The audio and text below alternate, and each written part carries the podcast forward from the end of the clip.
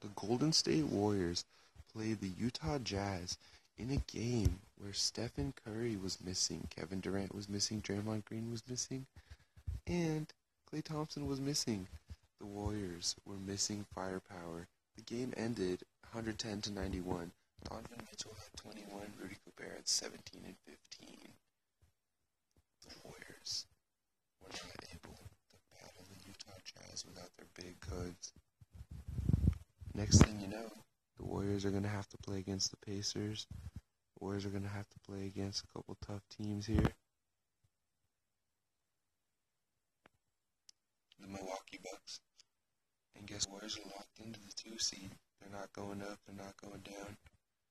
I'll tell you what's going to happen. The Warriors' defense will solidify, and we'll start to see lower scoring games for opponents. It's the only way the Warriors can give themselves a chance to win. Quinn Cook will develop an offensive flow and run the play Steve Kerr asks him to, which will serve very valuable in the playoffs.